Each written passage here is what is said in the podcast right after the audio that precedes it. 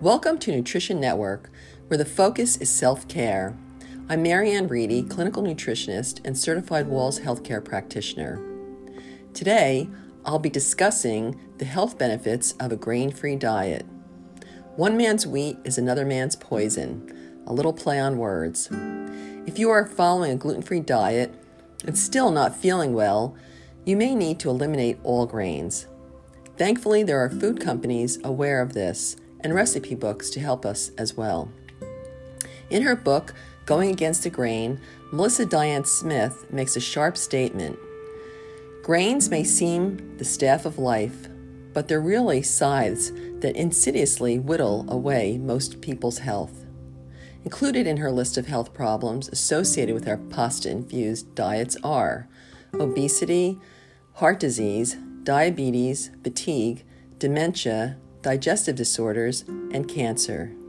Instead, a diet that favors vegetables over grains is the key to long term weight control and health, according to much research. Today, we are hearing a lot about inflammation being the underlying cause of disease. We are not just what we eat, but more importantly, what we digest, absorb, and assimilate. We have 4,000 square feet of surface area in our digestive tract, which, when working properly, forms a tight barrier that controls what gets absorbed into our bloodstream. However, grains may unknowingly be causing irritation and gut inflammation, leading to increased intestinal permeability, which is referred to as a leaky gut. This unhealthy gut lining may have large cracks or holes, allowing partial digested food, toxins, and pathogens to penetrate the tissues beneath it. If you've had allergy tests done and they came out negative for foods you know give you a problem, don't be discouraged or duped by these limited results. Dr. Ronald Hoffman eloquently states the more sophisticated belief that it is not individual foods themselves, but the byproducts of ingestion of certain foods that causes intestinal problems is fast replacing the concept of food allergy. You can test negative for celiac disease, but still be gluten intolerant. In my personal case history, I tested negative for celiac disease, but I am extremely gluten intolerant and also allergic to wheat.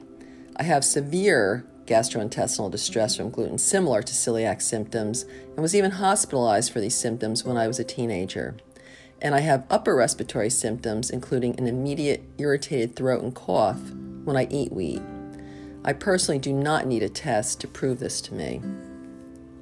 It almost sounds like heresy to promote the elimination of grains, especially in the USA, where we have the wheat belt and our patriotic amber waves of grain.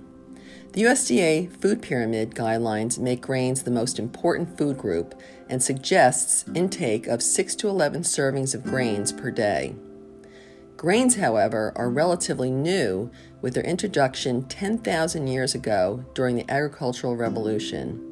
The Paleolithic diet that predates agriculture supports a low grain diet and purports the use of nut and bean flours in modern recipes as substitutes.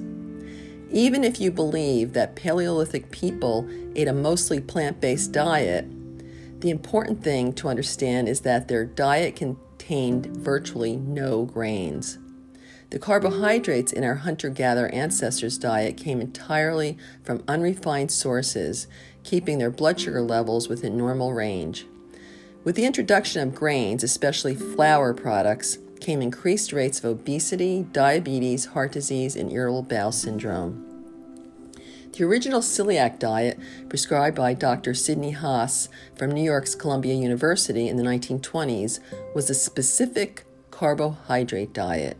This dietary regimen omitted all grains and some complex carbohydrates like potatoes and milk.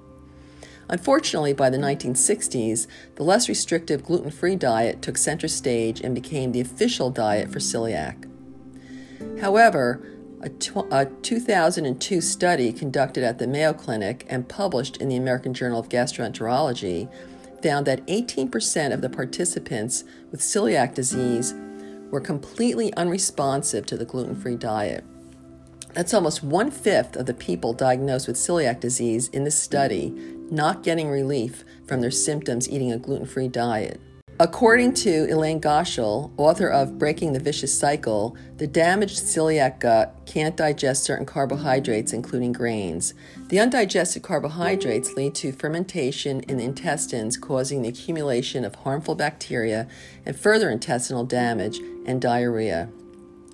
The specific carbohydrate diet has yielded very positive results for those also suffering from Crohn's disease, ulcerative colitis, and irritable bowel syndrome.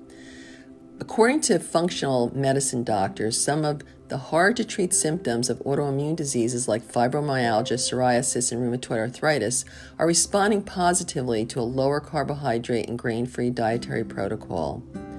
The immune system becomes healthier and less reactive as intestinal toxicity decreases and intestinal health increases. There is a definite and measurable cause and effect.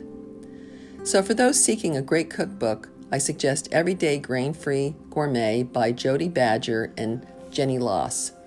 For the specific carbohydrate diet, Eat Well, Feel Well by Kendall Conrad. Also, check out the website Against the Grain Gourmet, a grain free Vermont company that makes yummy bagels, rolls, and pizza. And then another company, Simple Mills. Go to simplemills.com for all your cracker and baking needs.